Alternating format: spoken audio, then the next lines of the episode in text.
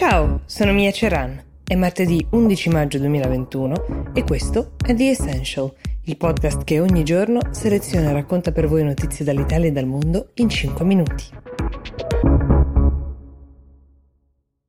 Sono arrivate più di 2000 persone a Lampedusa nelle ultime 24 ore. Ormai sappiamo come funziona la bella stagione, i mari più calmi fanno la fortuna dei trafficanti di vite umane che aumentano il numero di viaggi. Questo scorso weekend sono state almeno 20 le imbarcazioni che hanno raggiunto Lampedusa, questa piccola isola la cui capacità di accogliere persone è, e sappiamo anche questo, purtroppo limitata. Le regioni di provenienza dei richiedenti asilo sono principalmente Africa subsahariana, Pakistan e Siria e questa gente ha dormito anche sui pontili nel momento in cui non c'è stata più sistemazione uh, alternativa. Diverse centinaia di loro sono stati invece temporaneamente messi su un traghetto ancorato, non più utilizzabile, per essere sottoposti a un test Covid.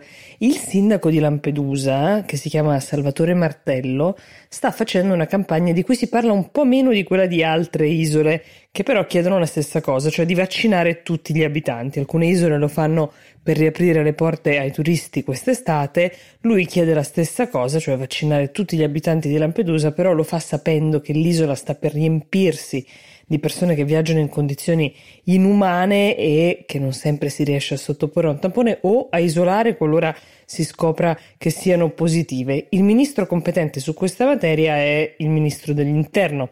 In questo caso si tratta di Luciana Lamorgese che in queste ore ha intavolato una discussione anche piuttosto accesa con Ilva Johansson che è la commissaria degli affari interni europei chiedendo che le persone che arrivano siano, nonostante le difficoltà di far viaggiare ovviamente uh, ulteriormente questi migranti in tempi di pandemia ridistribuite in Europa. È una cosa spesso promessa ma ancora mai attuata e in questo momento stiamo parlando di chi ce la fa di chi arriva a toccare la terraferma. Ricorderete che il mese scorso l'Italia e la Libia sono state accusate di aver ignorato le chiamate di soccorso di una nave di migranti in difficoltà in acque libiche che era stata travolta da onde alte 6 metri. Qualche ora dopo una barca di una ONG ha trovato dozzine di corpi che riaffioravano dall'acqua. 130 persone avevano perso la vita, ve ne parlai in questo podcast.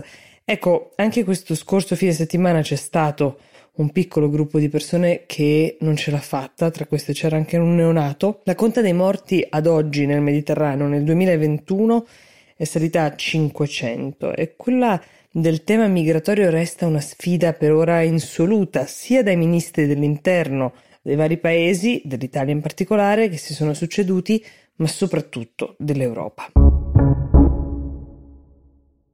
E ci sono diverse ragioni per cui le persone scappano dal proprio paese, dalle proprie case. C'è la persecuzione religiosa o politica, ci sono le guerre che rendono una vita normale impossibile, ci sono delle legittime aspirazioni anche di cercare una vita migliore, di impegnarsi per avere possibilità in più e poi c'è la più banale, la più atavica delle ragioni, la fame.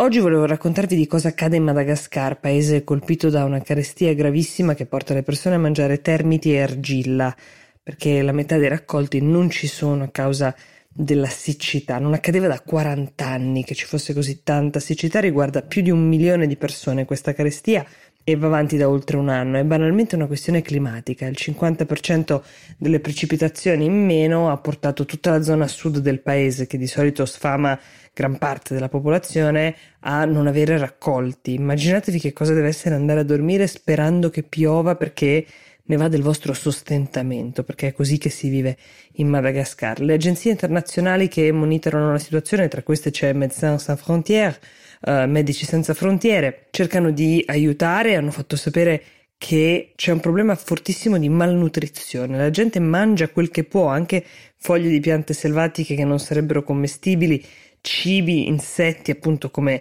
le termiti, una situazione piuttosto grave per tutti, ma soprattutto per i bambini e le donne incinte, perché ci sono conseguenze molto molto gravi. Un'altra ricetta che eh, è stata inventata dai locali per combattere la fame è quella di mischiare l'argilla con il tamarindo, che è un frutto che cresce su un albero locale. E oltre alla fame ci sono posti di lavoro persi, sono tante le persone, specialmente al sud, che non solo vivono di quei raccolti che non ci sono più, ma ci lavorano perché coltivano frutta e verdura e la vendono al mercato, quindi c'è anche la piaga della disoccupazione. Tra queste persone molti stanno tentando di trasferirsi nelle città o nelle zone più turistiche dove però uh, il lavoro scarseggia perché, come in quasi tutto il resto del mondo, la piaga lì è quella del Covid che ha ucciso anche il turismo.